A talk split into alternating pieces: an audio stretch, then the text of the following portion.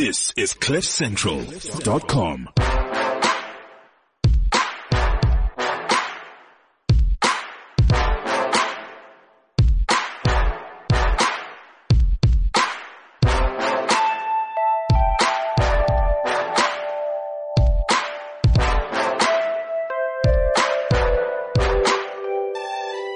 Welcome to the Renegade Report. I'm Jonathan. And Roman is present. And Jonathan, I'm so happy that our Patreon dollars has helped us create this uh, bunker in which we sit. Uh, unfortunately, we didn't think about having solar power, so we are choking on paraffin fumes uh, from our gas yes, lamps. because uh, Eskom has been kind enough to load shed our bunker located in a very secret location under a, a prominent mountain in the Western Cape. So if this recording sounds a little bit different, uh, please excuse us. Our studio is completely screwed uh, thanks to Eskom not having enough electricity, so we have to record it elsewhere. But I mean, you know, despite the suffering, We, we find ways to bring you your favorite podcast. I mean, despite the suffering, the black market of podcasting is thriving, and we are at the forefront of that. Absolutely. And for those people um, overseas who don't understand what we're talking about, uh, South Africa has gone down the path of socialism. And uh, part of that is that one of the things the government owns uh, when it comes to the means of production is electricity. And as a result, uh, the government has run the electricity provider into the ground. And we are currently experiencing load shedding, which does sound quite um, uh, obscene. It is, uh, but not in the way you think.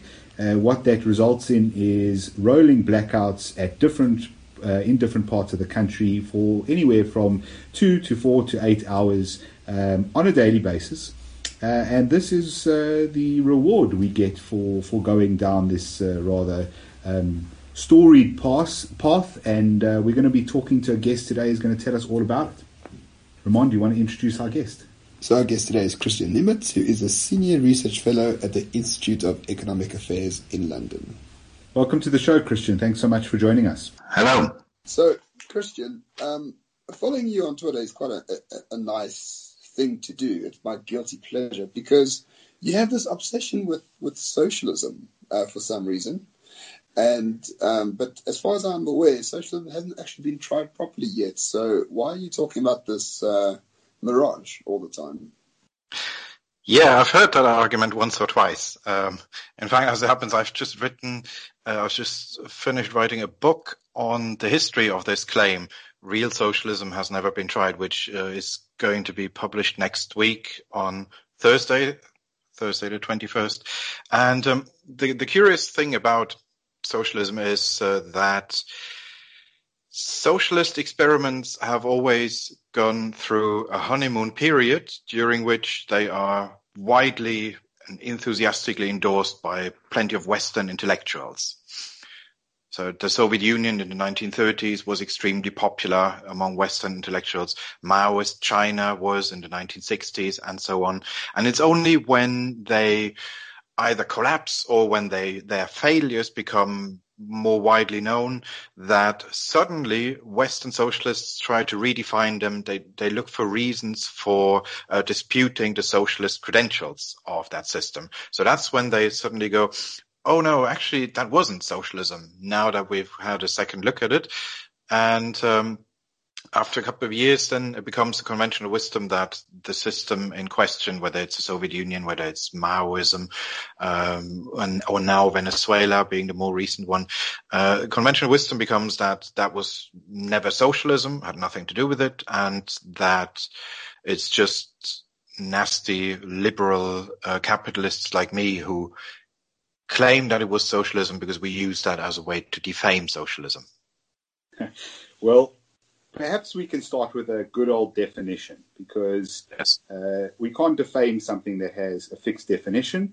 Um, so let's let's stick to a fixed definition, and then we can talk about all these examples, all these failures, um, and Sure. modern day examples, including uh, the country we're sitting in.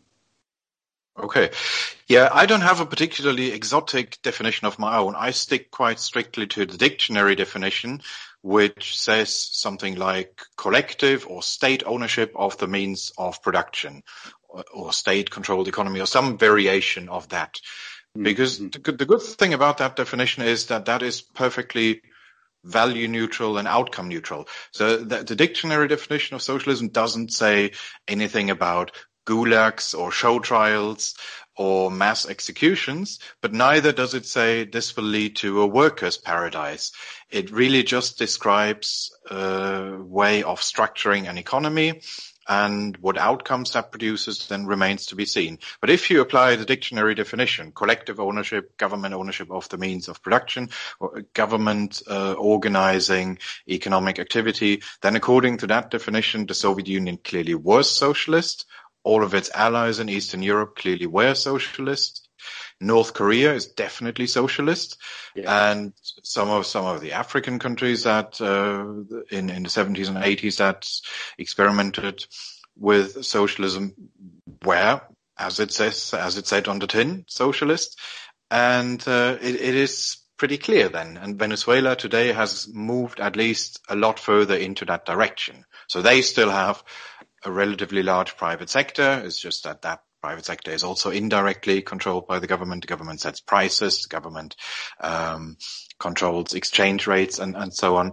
So this is not full-scale socialism, but certainly much closer to socialism than it was uh, 20 years ago. By the way, it's not me. It's not me making up definitions here. I really stick to the dictionary definition and uh, government ownership of the means of production. That really is what socialism is. Yeah, I, I tend to agree with you. Although, as we know, the dictionary is a is a tool of the patriarchy, so it can't really be trusted. But and who Um, funds the dictionary anyway? true story. Who does who does fund the dictionary? Um, great point. Um, I, I, think I think on, on to elaborate and to advance on that point is that really, as long as you take that as a base definition, it doesn't matter how you get to the end point. Um, it's always in a horrible fashion.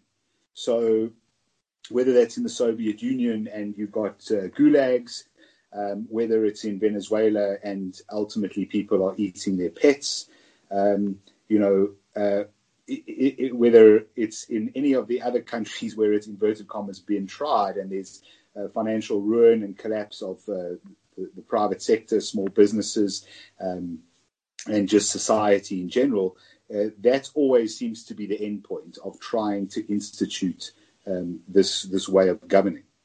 Yes, and it always happens in similar ways. It's not just that it always fails; it fails along predictable lines. Mm. And that, that's, of course, not a coincidence. That's because you cannot coordinate an economy without the price system.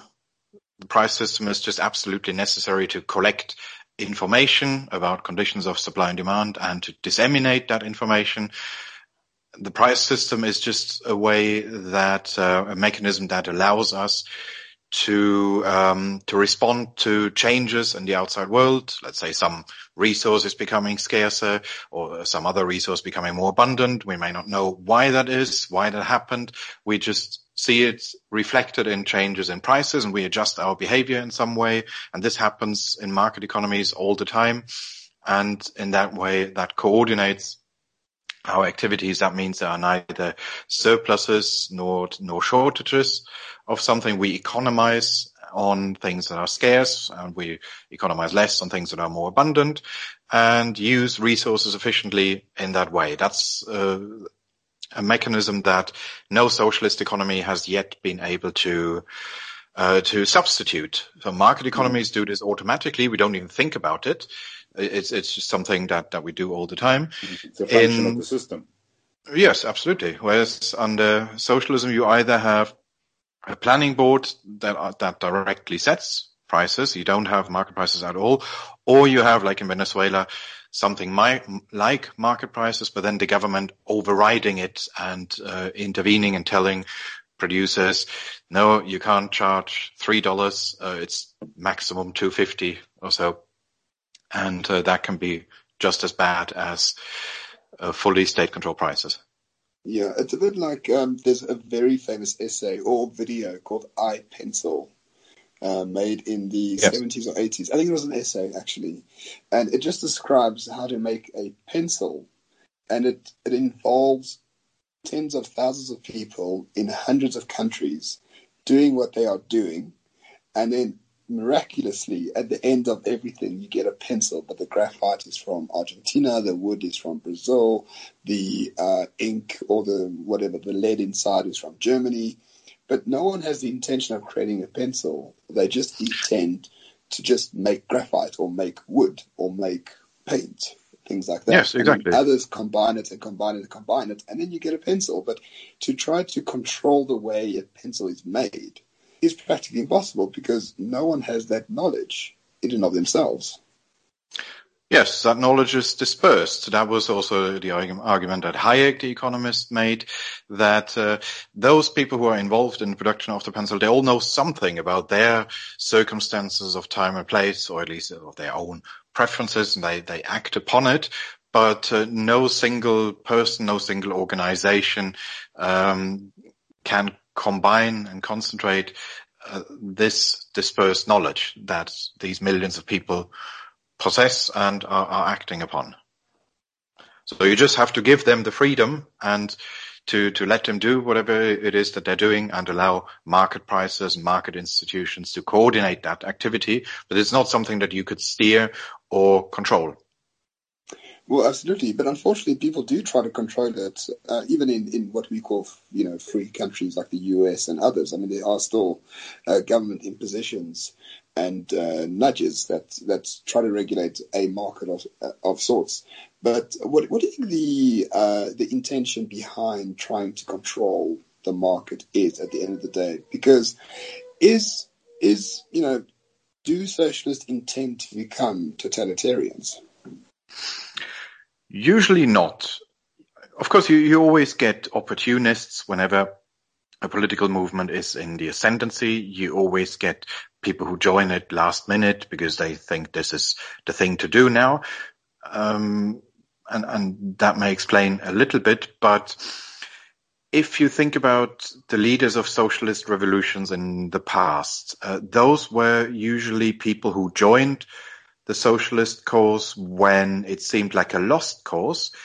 And an opportunist for me is somebody who joins a promising cause. It's somebody who, uh, when, when a, a, party or a movement is already in the ascendancy, uh, then jumps on the bandwagon thinking, oh, there might be a lucrative career in this. But actually, people like Lenin and Stalin in particular, they joined the, the predecessor of the, uh, the Communist Party when it was an irrelevant fringe movement in uh, the early 20th century that when, when it had no hope of ever coming to power. And Lenin and Stalin therefore also spent most of their, uh, their, their uh, younger adult lives either in prison or uh, escaping from the Tsarist police somewhere in hiding in, in the underground or in forced exile. Uh, Stalin in particular was, was exiled to uh, Siberia and uh, those people really had joined that cause when it was absolutely not clear that they would ever rule uh, the uh, uh, such a large and, and, massive country. They had no hope of coming to power in, initially. It was then something completely unforeseeable, which was the First World War and all the destabilization of that caused, and then a democratic revolution in in uh, in, in the beginning of 1917, which then left an even more unstable government. But it was really conditions that nobody could have foreseen. This is not the way that opportunists act. Those uh, people, as as despicable as their actions were, you have to give it to them that they believed in their cause.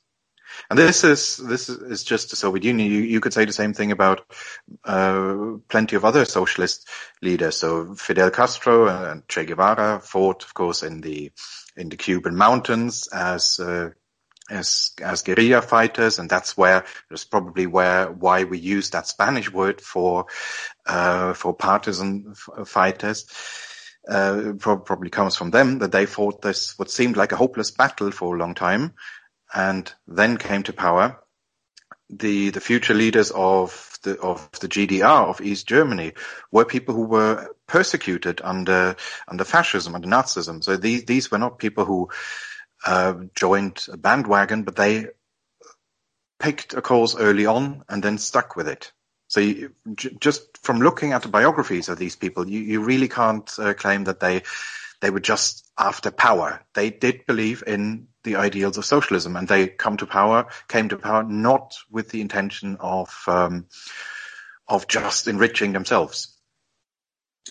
I think we, often mention on the show that um, the road to hell is paved with good intentions, and and so um, it's often so-called good people with good ideas, good intentions, um, who uh, support inverted commas good causes, uh, who, who, who then go on to uh, support socialism. So we can see it in, in countries that haven't embraced socialism really, um, but there are socialist movements. Uh, United States is a good example currently. They seem to be going through a phase where there's a couple of politicians pushing very socialist ideas um, around their economy. I mean, Bernie Sanders in the in the previous uh, presidential election, um, you know, I mean, he was almost the nominee on the Democrat side.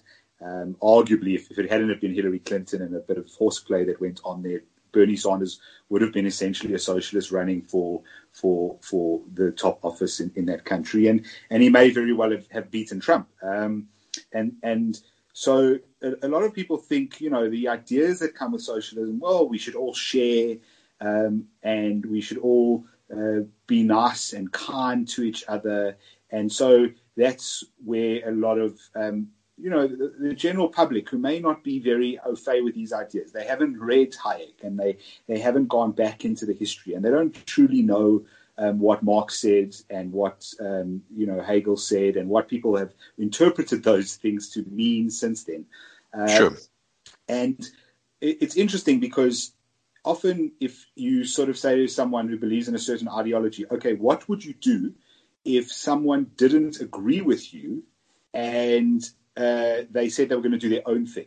Then what would you do next? Um, and the answer with regards to socialism and socialists uh, never seems to be we just let them be. It always seems to be we would persecute them. Now, they may not openly admit that, but that's how the system ends up. Do you think that's yes. a feature of socialism? That is a defining feature of socialism, because once you have a central plan in place, you cannot allow local autonomy. And that is the reason why systems, uh, socialist systems become more totalitarian over time. The Soviet Union, for example, was uh, initially, I mean, it depends on which aspects you're looking at. They were persecuting dissenters right from the start. That was baked into the Russian Revolution. But things like controlling the movement of people, that's something that only really started once they started out rolling out the, uh, started rolling out the first five year plan in the late 20s, early 30s. That's, uh, and there's a reason for that. That's when they brought in this internal passport system where you needed a residence permit, where you could no longer say, I'm going to move from St. Petersburg to Moscow because I, I feel like it, uh, where you needed a, a state permit. And, and, and that's, the reasons are perfectly clear. Once you have a five-year plan in place, then your labor is allocated somewhere. Some planner in Moscow has decided that you're going to work for this factory in that place and going to live in, in the house that they've allocated to you. And then you have to stay there. You can't just suddenly uh, um, up your sticks and decide to move around because then you would jumble the five year plan. Mm. And that's mm. why they have to have this power to, to enforce things. And that's and why. Then, and then enforcement is, is through violence usually. I mean, because that's the only way you can enforce um, sort of these types of things against large populations. Yeah, sure. And that's why a ban on immigration is then a perfectly logical extension of that. When you have in, in a market economy, uh, immigration is not such a huge problem. We've seen in several Eastern European countries after socialism that they've had a large brain drain. And of course that causes damage. They would probably be more prosperous if uh, if that brain drain had not occurred, or they, they would definitely be more prosperous. But nonetheless, they they can sort of cope with it, and that's uh, because they have uh, they are now market economies, and uh, the the price system and the wage system can adjust to that. They have to pay more for certain professions because they, they know that otherwise uh, they can't get them. Those people emigrate. And in a, in a socialist system, you don't have that mechanism in, in place. So that's why you need internal immigration controls because you don't have a market for, for housing, for example, where rents can adjust and, uh, where if lots of people move from, from St. Petersburg to Moscow, where that, that rents would fall in St. Petersburg and rise in Moscow, that, that mechanism doesn't exist. It's all allocated by a central planning board, which is less flexible. So you, you have to impose restrictions on people. Same on with the labor market. And, um, it's even harder for a socialist economy to cope with immigration because you have a plan a five-year plan that is based on the labor force as it is at the time of the drafting of the plan. And then when you suddenly have large numbers of people deciding to emigrate, then your plan is basically worthless. And that's the reason why the Berlin Wall was built. It's not that they came to power thinking uh, we're going to build a wall and divide the country and uh, shoot everyone who, who's trying to leave. They tried for a while less extreme forms. They tried to appeal to people's consciousness, saying, don't, don't you feel that you're part of our socialist community? You can't just go away or uh, trying to portray life in the West as as a hellhole, saying, "Do you really want to go there? Look at how horrible the West is. You're going to be exploited by capitalists and so on." When none of that worked, it's only when they've tried all the milder options first. That's when they said, "Okay, there's just no other way of doing this. Let's build a wall."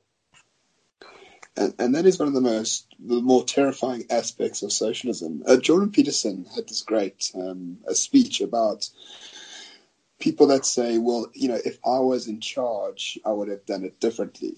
Um, and, and, he says that is that is so fundamentally untrue because, as as you just mentioned, the feature is totalitarianism, and no amount of goodwill or you know charitable demeanor would change that in any way. The system itself corrupts you endlessly, and the only the only answer, uh, the only way for the system to work is through coercion. Yes, I suppose a socialist would now respond, well, it's not about a nicer person being in charge. I'm not saying I want to be the next Stalin or the next uh, Mao or the next Pol Pot, and I would be nicer. The argument, the argument would be that nobody should have that power. Nobody should be uh, in a position of in, in the position that, that Stalin and Mao were in. It should all be dispersed and democratically controlled. It's just that there is no mechanism through which a large population can manage their affairs collectively. How, how is this supposed to work in practice? If you think of a, a country like Britain, we got 65 million people here. We all have different preferences, different priorities. How would we ever decide on a joint economic plan? You could try to gather the whole 65 million somewhere and um, have roving mics and have them all suggest what they want to produce or, or something. But it, it, would just you would you would never get anything done. It would be complete chaos. You can do this in a small group. That's why there's nothing wrong with a system like the Israeli kibbutz, which you could describe as small scale socialism or voluntary socialism within a self-selected group.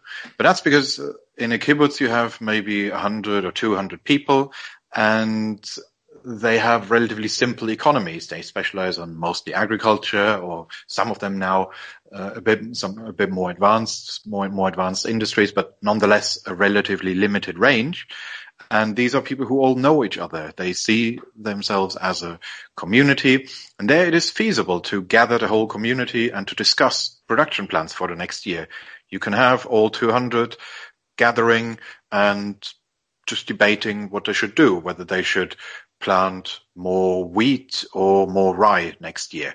And that, that's perfectly possible to do that in that way. But it's just that once you have firstly a larger group and secondly a more complex economy, you mentioned I Pencil, um, that's when this mechanism no longer works. You have to delegate things and that's how you ultimately get uh, something like a planning board or some technocratic elite making decisions because it's just no longer feasible to control everything in a democratic way. Yeah, we, we speak to a few socialists uh, on, this podcast, and the, the, examples they give are often the kibbutz or like some cooperatives in South America that somehow have managed to produce dairy that they sell to corporations. And yeah, it works if you know if you know the 200 people that work under you and you all have uh, control over the shares of a cooperative. It's not that difficult to do. People do that every single day in their own families. But to impose that sort of system onto a massively complex economy hmm. uh, is is is laughable. Really, I think I think the family example is the best one. I mean, it, it literally is from each according uh, to his ability to each according to his need. Um, you know, the family is a sort of communist unit in a way. Um, there's sort of central planning by parents usually. Um, uh, you know, uh, no, in, in, in a sort of functional unit, you would expect that one child's not necessarily favored that much over another. So the children get equal things, even if the one child excels particularly well at school and the other one doesn't. Um, and, and, and that tends to work in those small units. But as soon as you try to replicate that and multiply it out, uh, it, it, it becomes a complete failure. As you mentioned, I think if you if you got the 60 million odd people from the UK together, well, they can't even decide on Brexit. So, um, but if you manage to get them together, uh, imagine the amount of time it would take you to to get everyone um, to give their opinions, and then you'd never get them to agree anyway. Yeah, if you, it, that's that's a good uh, comparison. If you look at how we we're currently uh, having massive political divisions because of Brexit. It's uh, it can sometimes feel like a minor civil war. And imagine how bad it would be if we had to decide jointly on how much beer we should brew and what type of beer that should be.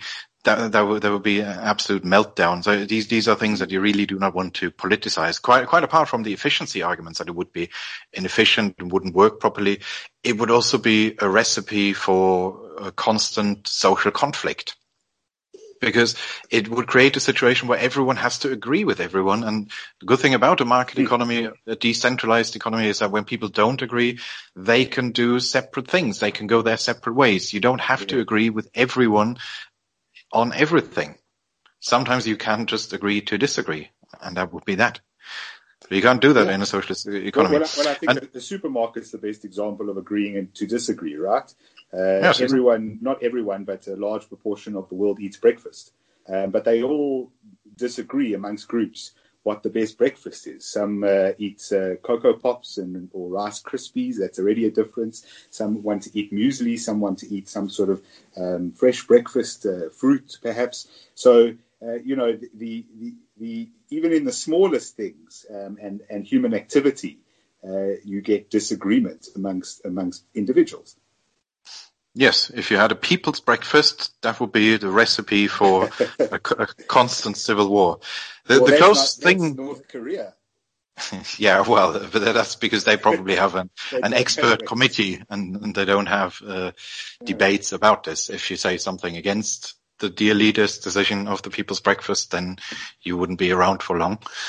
But uh, yeah, I, I, guess the closest thing to that that we already have is uh, the, the, state uh, broadcaster, the BBC, the British Broadcasting Corporation, where uh, even though it is an institution that commands relatively high levels of approval, most people think BBC is rather good, you often do get uh, debates that let's say the BBC has someone on who promotes a right wing point of view, and then you get left wingers saying this is a scandal, that person shouldn't be there, they shouldn't be given airtime. But then the same kind of thing can happen in, in the opposite direction, and it uh, it's because everybody feels that the BBC is somehow theirs, and therefore there's this intolerance to the BBC promoting a message that you don't like, which you wouldn't do with a private medium if um, the Guardian, which is a left-wing newspaper, says something that I don't like, I'm not going to complain about it because that's what I expect. That's, of course, that's what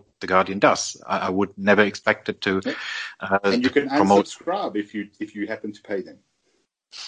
You have the choice. Yeah, well, yeah, I, I sort of can't bring myself to do it. I hate read it as a form of self-clothing. but uh, yes, yes. But so let, us talk about intellectuals for a moment. So I'm a big fan of, of, of watching like and lefties getting owned on YouTube, for example. It's one of my favorite pastimes. So a few a few last week, I believe, Andrew Neil spoke to Ken Livingstone, the the ex uh, mayor of London, and this man was making all sorts of excuses for the uh, goings on in Venezuela and blaming sanctions. And then Andrew Neil said, yeah, there were sanctions imposed three days ago, but the, the, economy has halved in the last 10 years, so you can't blame the sanctions. And he, he refused to, to move away from sanctions, Western imperialism, and uh, whatever. Ameri- American imperialism. Yeah, things like that. Uh, he what, couldn't what name a sanction. That was the thing. Andrew Neil kept pressing him. What sanctions yeah. are those? Can you name one? When was it introduced? What does it do? What's the scope? He couldn't do that. Uh, yeah, I, I, see that now but, on, on but, social media but, all the time. Uh, but how can someone like Ken Livingstone, who is, well, I, well I'm not, he's not an ignorant man. Why does someone like that, and there are many like him, would, mm. would defend such a thing? At all? Well, it's a selective form of ignorance. It's um, not ignorance in the, se- in the sense of simply not knowing, but in the sense of not wanting to know and deliberately editing what you see, selective seeing and unseeing and, and not seeing. So this, the same person, uh, Ken Livingstone was on some radio program two years before where he said Venezuela is in crisis because they didn't kill the oligarchs. Now this was of course before sanctions were brought in and he needed a different excuse then. So back then, and this wasn't just him, this was also the Venezuela state uh, or, or quasi-state broadcaster uh, making that excuse. It's uh, the, the former oligarchs are deliberately causing food shortages. They are stealing and hoarding all the food. And uh, at that time, Livingstone was using that excuse. It's and then this the sanctions came along and provided him with a new excuse. So now he's jumping to that. But two years ago, three years ago, he was also on TV, also on the radio, also uh, talking about uh, why Venezuela was in crisis. Never mentioned sanctions. Of course, uh, there's a good reason for that, which is back then there weren't any sanctions were only really brought in one and a half years ago in summer of 2017. That was when US citizens were banned from purchasing Venezuelan government bonds. So before that, you had only personalized sanctions. You had uh, individual asset freezes for selected members of the the regime, which meant they could no longer travel to to the US. They could no longer invest there. And um, that is a bad thing if you are one of those people, then you, you, will feel the effect of those sanctions, but it could not possibly have an effect on the wider economy. If you just sanction 12 people, then how is that supposed to affect the GDP of the country or food supply or, um, or, or revenue of, of exports or whatever it is? It's just completely impossible. Yeah. So san- sanctions were really in in a meaningful sense only brought in one and a half years ago. And by then, the Venezuelan economy had already been in free fall for three and a half years, had already shrunk by a third. Yeah.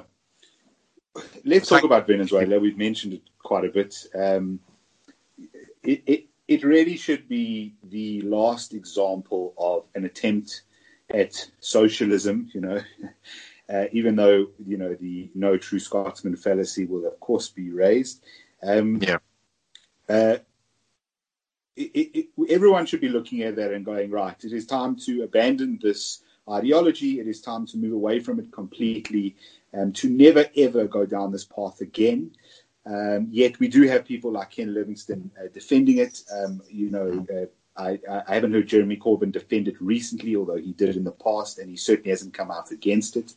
Um, you've got uh, the usual Until suspects. In, ago until four years ago. You've got the usual suspects in, in, in, every country, pretty much, where we've got our own useful idiots in South Africa, well, politicians. Well, our government sided with Maduro. Yeah, our, our, our entire government, uh, from foreign policy perspective, has sided with Maduro, Maduro and not the uh, the uh, um, other interim president, so to speak, Guido or Guaido.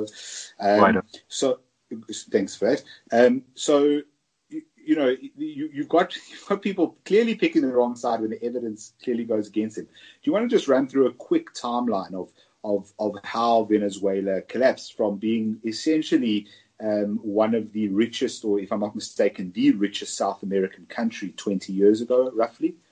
Yes. Yeah, that's correct. Yeah, I've got a Venezuela chapter in the book which goes through that in chronological order, and uh, I'm trying to show in parallel, firstly, how this economy collapsed, economy that was once so prosperous, as you said, but also how uh, Western intellectuals have um, been talking about Venezuela at different stages, this cycle of enthusiasm, then disowning after a period of silence. So what happened was that uh, Venezuela was a petrodollar economy long before Chavez. That's uh, that was already yeah. the case before Chavez was even born, um, and they had their golden age in the 1960s and 70s, the 70s in particular because of the oil price boom of uh, of that period. But that's what made them rich on the one hand, but that's also what um, what determined the structure of their economy. It made it turned it into a patronage economy. So you have to state uh, with lots of revenue from the oil trade. Oil was was not nationalized yet at the time. It, it, was done by private companies, but they, the Venezuelan state collected large royalties, and they used that money to set up development agencies, regional development agencies, um, in in that way owning large parts of the was nominally the private sector, having large public sector works projects and employed directly or indirectly a large proportion of the workforce. It became a very state-centered, state-dominated economy. So that was already true in in the 70s. Now this all worked perfectly well as long as the oil price was as high as it was in the 70s and constantly rising. The yeah. problem started when uh, oil prices hit a peak in 1980. It then fell for nearly two decades. And during that period, Venezuela was still more prosperous than its neighbor countries. It was still prosperous by regional standards, but it had an extremely volatile economy.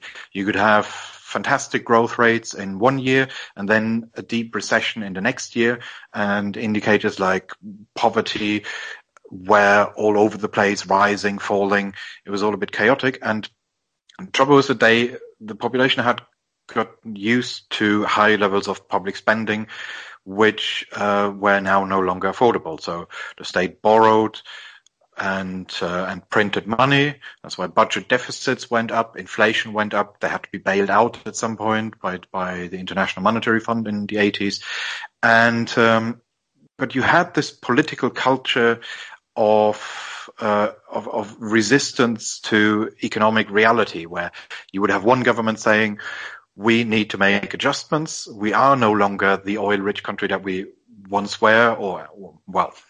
That same amount of oil, but they would no longer get the same amount of revenue for it. Uh, we we have to live within our means now, and you would have some opposition politician uh, saying, "No, that's not true. It's a lie. You're doing this uh, just out of sadism or because you're you're bad people, and and you, you had this populist grandstanding, and it was in this environment that Chavismo developed. So Chavez was initially not a socialist; he was just a left-wing populist who railed against the country's oligarchy and yeah. so on. And uh, he then came to power in elected in 1980, took office in 99, uh, in, no, elected in 1998 and took office in 1999. And that was the beginning of a massive oil price boom again, which lasted until 2013. And that meant that he could fulfill his promises. If that hadn't happened, if oil prices had stayed constant or fallen further, then we would probably never have heard the name Chavez. There yeah. would, he would have been just like the the, the presidents before him, um, a bit of populist grandstanding, mm. some initial but, spending programs, but then being he would forced, have run out of other people's money sooner. Yeah, exactly, and the name would never have become a household name. We would have no idea today uh, who who Chavez was. But since it coincided with this oil price boom, he could fulfill his promises and became uh, extraordinarily popular. And he did just that for a while, just spending lots of money, which any other president would also have done. But then after a couple of years, he started to go down a more explicitly socialist route. So he started to especially control prices and you and intervene more heavily with the the state owned oil company. So he didn't nationalize it, he inherited it. He just kicked out the minority private investors and took it over completely, turned it into his his personal um, political plaything, turned it into a government propaganda bureau and used the funds to uh, to spend on his own pet projects. And once he started controlling prices and, and exchange rates, the usual problems that you would expect started to manifest themselves. You had shortages of some goods in in the supermarkets.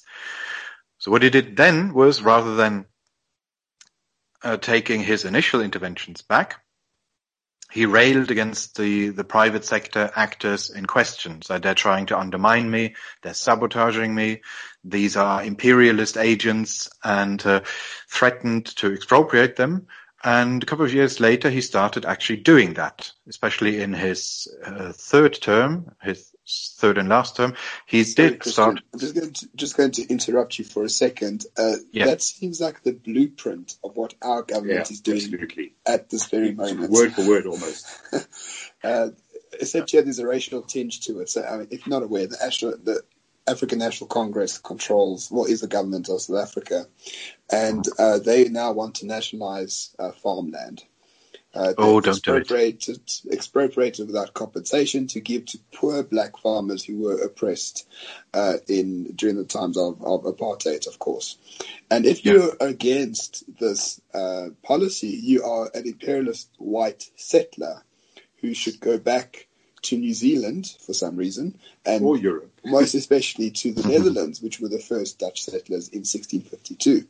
So this this uh, model of socialism is quite well known to yeah. us here in South Africa. Yeah. You, so you want to carry on on what uh, what Chavez then did when he when he had his third term and started expropriating everything?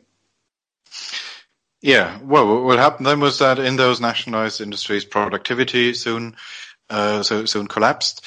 And of course, he scared away private investors, both international ones. He he also he expropriated one uh, one Spanish company which was involved in I don't know either around the oil or doesn't matter. I, either way, he, he just signaled to private investors that he was willing to ride roughshod over the rule of law, except no limits on, property on power on, on private property in particular.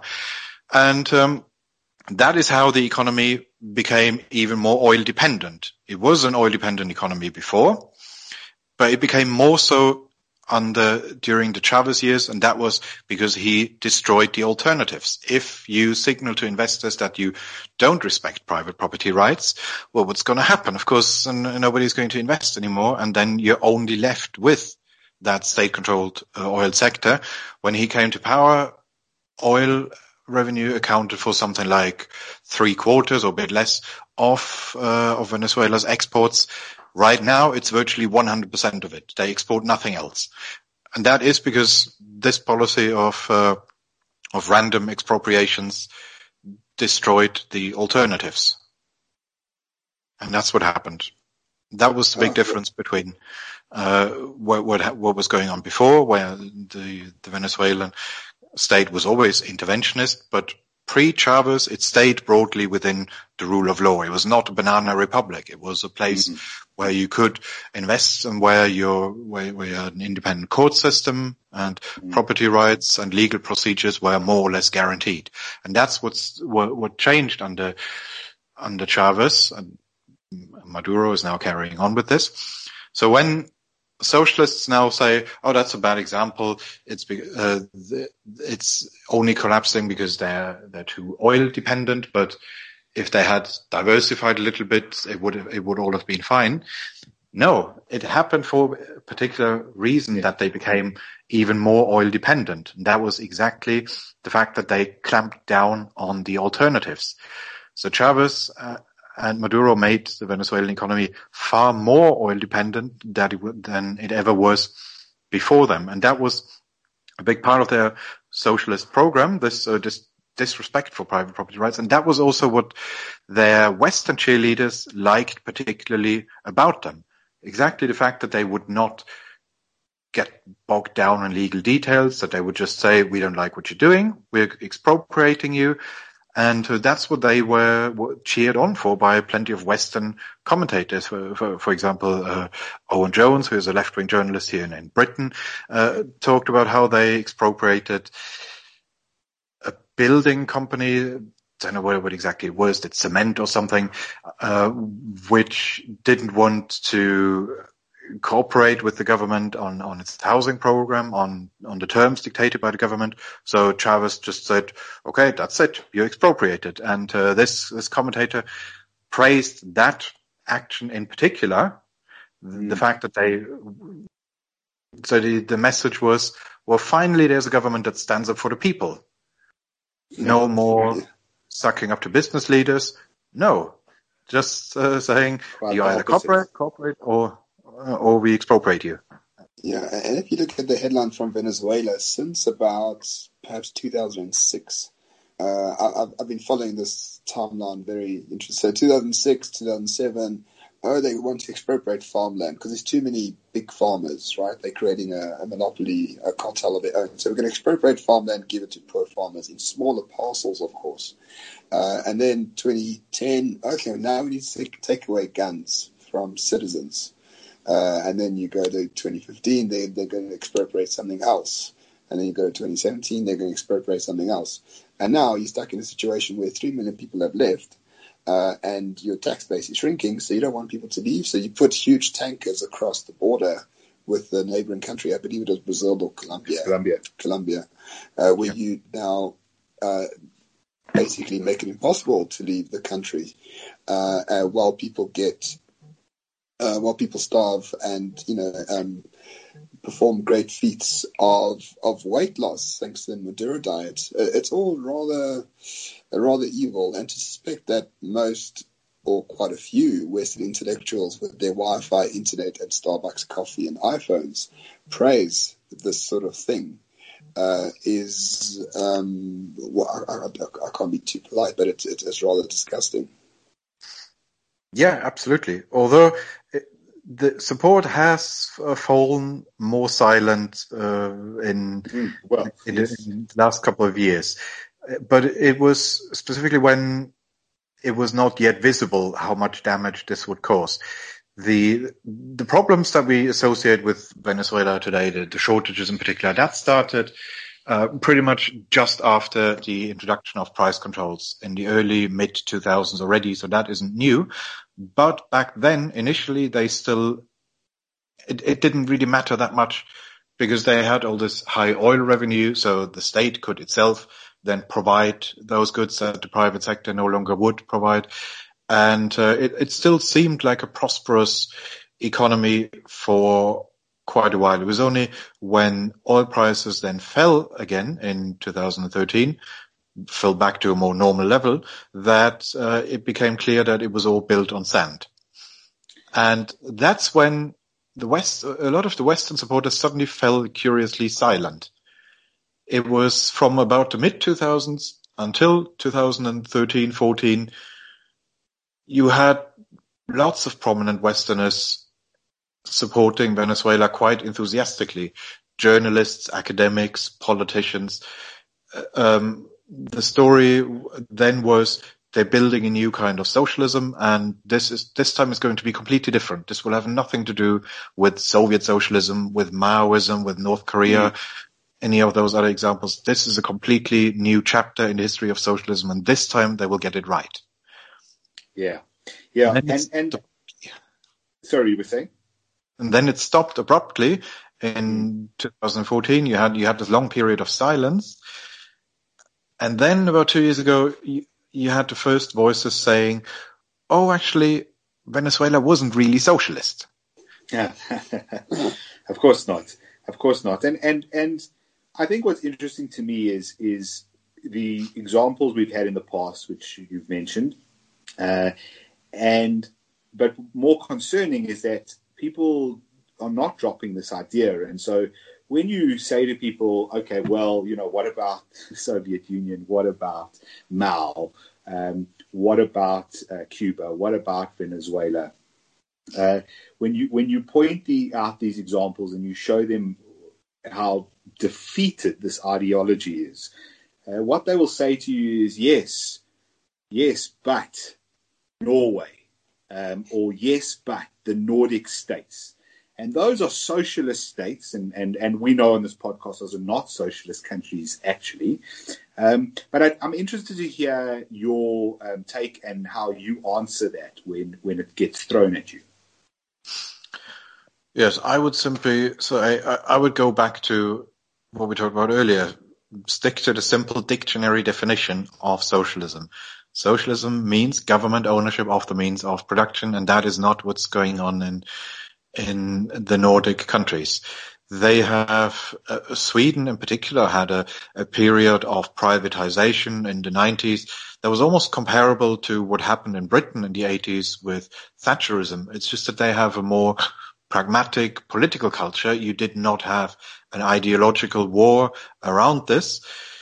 You had a government that just silently, without much fuss about it, uh, privatized a lot of state-owned companies, and that's why we don't associate Sweden with privatization in the in the way in which we associate Britain or, or America with privatization. But basically, there is no, no, massive difference in economic policy. It's not a completely different economic model. These are market economies. They just combine a dynamic market economy, a dynamic private sector on the one hand, with high taxes and high levels of income redistribution. And that's yeah. something that as a, as a free market here would not be my first choice, but that's something I can live with I just think even that is something that doesn't travel that well outside of, of Scandinavia. They can afford higher taxes and higher levels of, of welfare provision than most of the rest of the world or, or pretty much anywhere uh, else in the world because these are societies with very high levels of social cohesion and social trust. In so other places, you, you, you yeah. yeah. Sorry, Kristian, because that's the theory I've heard. So, so someone once told me, and I can't remember when. Basically, the more diverse a society, the more freedom you actually need, the more decentralization you actually need, the freer the market needs to be, um, because, especially from a state level, because it's very difficult to have um, social, not cohesion, agreement on, on policies because they affect people in different ways. But if you have a country like the Nordic countries until 2015, that is, um, that are fairly homogenous, share the same cultural values, are fairly small in terms of population, it is much easier to tread that fine line of relatively free market, but a very high taxation welfare rate. Um, and but to replicate that uh, elsewhere is, is practically impossible. Yes, you can you can see that uh, in the Nordic countries uh, you have, for example, even though there are there is a grey economy. There are people who are avoiding taxes, let's say builders who um, do a job, a building job for cash in hand and not declaring it. That does exist there, but it is much smaller than you would expect given the tax burden. So those sorts of indicators show you that this is a population that is willing and prepared to pay high taxes, whereas the Mediterranean countries, for example, even though they're in, in absolute terms the size of their government is much smaller. They have a much larger grey economy. They don't have the same level of social cohesion. Uh, people are less willing to to play by to pay the taxes, and um, that's why Scandinavia can get away with things that wouldn't work anywhere else in the world. But even then, this is just about the size of the public sector and uh, the generosity of the welfare system proper yeah. socialism in the sense of having the state plan the economy, set prices, set production targets, that would not work in Scandinavia either. This is, this is something that fails strictly for economic reasons, even if you have a population that is willing to, that is very socially cohesive and willing to go along with it. Yeah. you still would have the the I Pencil problem, the coordination problems. You, the central central planners would simply not have enough knowledge to be able to plan an economy, and that's why when Sweden, in particular, uh, tried to move further into the direction of proper socialism in the 80s, as opposed to just a big state, when they tried to intervene more heavily with, with uh, corporate governance structures and try to tell private companies what to do. That didn't end well for them either. So the, this type of genuinely socialist policies doesn't work in, in Sweden any more than than it would work anywhere else. So you can have a bigger state in Sweden, but you can't have but, socialism there either. But, but even then, I think what, what's quite interesting is um, you know, as you mentioned, those countries are, are market economies. Um, they have some of the lowest uh, corporate tax rates in the world, even though private tax rates are very high. So, if uh, I'm not mistaken, I think their tax rates are in the region of about 15%, um, which are amongst the lowest in the world. Um, besides for obviously the tax the tax havens. Um, but it still remains to be seen long term if their socialized welfare systems can survive. Uh, uh, you look specifically at something like healthcare, uh, where there the government is running the healthcare system and they are centrally planning the healthcare system. And as, as healthcare becomes more complex, um, as the number of procedures that need to be performed uh, becomes more complex, become uh, you know more advanced, more expensive, but they you know obviously do come down over time. But there's just more healthcare that can be provided to a population at a at a greater cost whether in fact there is enough money to go around to cover this. Um, I, I, mean, I would argue that the, the, U, the UK is a good example that this is starting to fail. Yeah, I think it's never been particularly successful here. It's just uh, that previously we wouldn't really compare healthcare across countries, and it, it, wasn't so clear that the British system was behind others. But as far as the time series go back, it's not that there was ever a golden age. I think Britain has always been fairly poor in terms of health outcomes. Uh, uh do you want to just elaborate a little bit? Because I know you, you do have a background in, in sort of um, the healthcare side of things and and why why these sort of socialized healthcare systems are failing. We have we've got a government here looking at introducing a national health insurance, which is essentially uh, modeled on several countries, uh, notably some of the Nordic countries, um, mm-hmm. and is meant to uh, replicate the NHS uh, to some extent. Um, what's uh, what's the reason why these these systems also end up uh, ultimately collapsing over time? Well, it's the same reasons as in any other sector. You central planners lack the knowledge, and uh, and you need competitive mechanisms in healthcare as as much as anywhere else. It it must be clear from the perspective of a healthcare provider that their economic survival depends on whether customers are happy with what they're receiving or not. And if, if customers can go elsewhere, uh, then then you have a very different situation than having guaranteed a, a, guaranteed customer base of people who can't move away.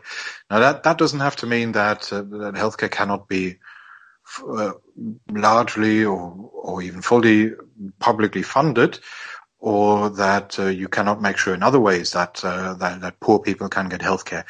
But what, what I'd argue is is simply that uh, if it's access to healthcare that, that you're worried about.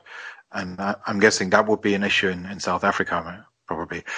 Uh, then the way to, to, to do that is not to have the government take over the provision of healthcare. You just need to make sure that, uh, that your private system that uh, covers everybody. I mean, that's uh, if you compare Britain to the insurance systems that you get in, in other parts of Western Europe uh, because not many places have an NHS type system. Uh, for, for example, the Netherlands, Germany, Switzerland, and Belgium, they had a private insurance system before, long before the state did anything. And at, at some point, the government just decided that they wanted to make sure that everybody is covered by the system. And therefore they introduced premium subsidies They made sure that health insurers cannot discriminate on the basis of health status, and um, and the prices went up. I would guess. They did, yes, but they managed to achieve universal healthcare systems nonetheless, and within what is still broadly a market-based framework. So you still have private insurers, private healthcare providers. You have a market of sorts. You just have the government making sure that everybody can take part in that market. Yeah. Yeah. So, so Kristian, just to just to end off the this podcast, and it's been really illuminating, even for me, who I thought you know knew things. I've learned quite a bit. Um, so, socialism always stands up supposedly for the poor and the oppressed. Um, what ideally, if someone had to ask a capitalist like us or like you, what does the free market do for the poor and oppressed? How does it help them in a way that perhaps other systems do not? Uh, if you had to have like a short, a short, you know, statement to someone, how would you explain the value of the free market in helping the poor and oppressed?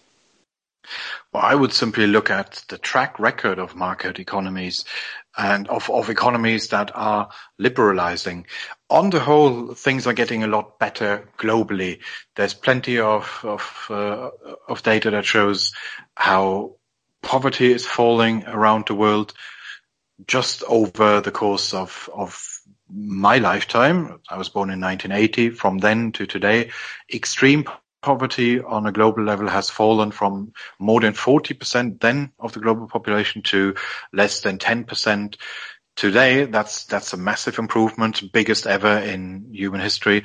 And that is not something that just happened randomly. It was particularly concentrated in places that liberalized their economies. So much of it, of course, has occurred in China. And not coincidentally, that was during the time that they relatively speaking, liberalized their economy, went away from the economy they had inherited from Mao Zedong, a fully socialist economy, to this hybrid, uh, half socialist, half capitalist system that they have now. And this is a pattern that you can see around the world. India was also a heavily protected economy before before the 1990s, then liberalized a little bit, starting from a very restrictive level, but nonetheless. And uh, poverty has also dropped a lot since then. And you get this association all the time that um, if you look at I mean, things like economic freedom, the, the degree to which an economy is market-based, capitalist, can be measured uh, within limits. There is the Economic Freedom of the World Index, which tries to measure the, the degree of uh, of market orientation in an economy on a scale from zero to ten, where zero would mean pure communism, ten would be pure capitalism, and uh, you can really see that places that get closer to capitalism, even though none of them yeah go there all the way, even though none of them get a 10 out of 10, but some get 8 point something, 7 point something. Those are the sorts of places where you want to live. That is places like Hong Kong, Singapore, Switzerland, and then to a lesser extent, New Zealand and Canada, the places where people want to migrate to rather than places that have to worry about emigration. And it's in those places that the poor are, that well, are best off, even though they, they, they might not be as as rich as some of their fellow countrymen, but mm-hmm. I would much rather be poor in Switzerland than mm-hmm. relatively rich in Venezuela. Yeah, absolutely. Kristian, it's been an absolute pleasure. Thank you so much for coming on the show and um, just a, really a masterclass in uh, in, in all the problems with socialism and uh, how to approach a lot of these arguments that people might uh, find themselves getting into. Well, thanks for the invitation. Enjoyed it. No, well, thank you very much, Kristian. Thankfully, the, the local government won't go down that same path. They will find the error of their ways soon enough, I suppose. While yeah, good luck with that. To you. Yeah, yeah good you. luck with that. Well, exactly. while we are talking to you in the dark, because electricity is not on for four hours. Um, but nevertheless, Kristian, thank you so much, and oh, I hope you. whoever does fund you, uh, you know, increases the budget because it's, very important that uh, you're should. out there to, to to mock the intellectuals who approve of dangerous and disgusting things. I do. Great, thank you so much, Kristian, and uh, we hope to chat to you sometime in the future. And good luck with the book. Um, do you want to just plug your book quickly, your your social media, so people can find you? Um, how do I do that? Well, uh, your book, I assume, is going to be available am- on Amazon or whereabouts uh, can people? Can Ah, okay. No, the book the book will be available here on the IEA website. That's Perfect. www.iea.org.uk, Great. and you can download it for free. You can also get it on Amazon or plenty of other online retailers. But why not get it directly from the source? A capitalist giving something away for free. Gee whiz. This whole hour has It's unpriced, free at a point of use. Perfect, perfect. Kristian, thanks so much, and uh, have a have a great rest of your day. Thank you. You too. Bye. Cheers, eh? Well, there you go, Jonathan. A blueprint for the EFF and the ANC to follow. Well, not only a, bl- a blueprint. I mean, they're already on that blueprint, as you mentioned. Uh, but some of the stuff Kristian was saying, uh, I was just sitting here thinking, we are mirroring Venezuela. We we are. It's almost like we're we're doing exactly what they did. We're just you know either six or eight years behind them, depending. Right, but it, but it's a, it's a, as you said, it's a it's a familiar path.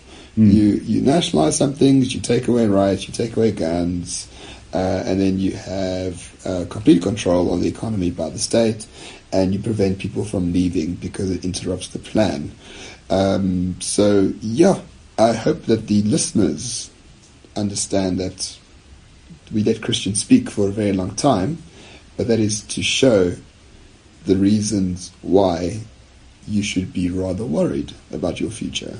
Yeah, absolutely. And if you're in doubt, uh, I do hope the past week of uh, power outages, uh, load shedding, has uh, made you a little bit more aware that uh, the policies that government talks about at, at elective conferences and the things that people talk about on this podcast. Uh, the things that people tweet about, uh, things that people at the IRR, you know, that terrible think tank write about. Um, these are not uh, philosophical ideas alone. These are things that are happening and are affecting our lives directly. And uh, we really need to be more aware of them and fight against them as best we can. Indeed, and it's an indictment on, on people like us to actually, um, you know, we haven't fought the ideas well enough. Uh, we started this podcast to fight the ideas, and hopefully, thankfully, it has, you know, uh, reached a wide audience. But it's, you need to fight the ideas as well. If you can't fight them, you must fund them. So, on that uh, note, send us money. Yes, absolutely. You can support us on PayPal. Uh, as always, uh, we are still on some other uh, less uh, likable platforms for the time being and are developing a new way for you to support the show. Uh, but anyway, you can. We'd uh, really appreciate it. Obviously, as always, your downloads are very supportive and helpful. Uh, if you review the show, if you're listening on iTunes or Google uh, Android uh, store, uh, that would be great. And even if you don't want to pay on PayPal or things like that, send an email, info at renegadereport.co.za. We'll happily send you banking details and a lovely email to say thank you. Because you're fighting the battles of ideas, you're fighting for an investment in the future of South Africa. We're doing our small part. Uh, we are going to increase that small part to hopefully a medium part in the very short term. But uh, we are not past the post. There's there's uh, not not hope. I don't like the word hope. There's lots of work to be done, but uh, don't think that this is an inevitable conclusion. There's still a lot of space to maneuver and work uh, to make South Africa, uh, you know, great. Make South Africa great again, again, or not just, again. just just great. Not again, because that would be racist. All right. So as always, follow Roman on Twitter at Roman Cabanac, myself at Jonathan underscore Wit, um, on uh, on Facebook, the Renegade Report at Renegade underscore Report. Uh, uh, sorry, not uh, not Facebook on Twitter and uh, on Facebook the group and the page. You can of course find our guest this week on Twitter as well. He is Kristian Niemietz. That's K underscore Nimitz N I E M R E T Z. Thank you as always for listening. We really appreciate it, and we'll catch you next time. Cheers.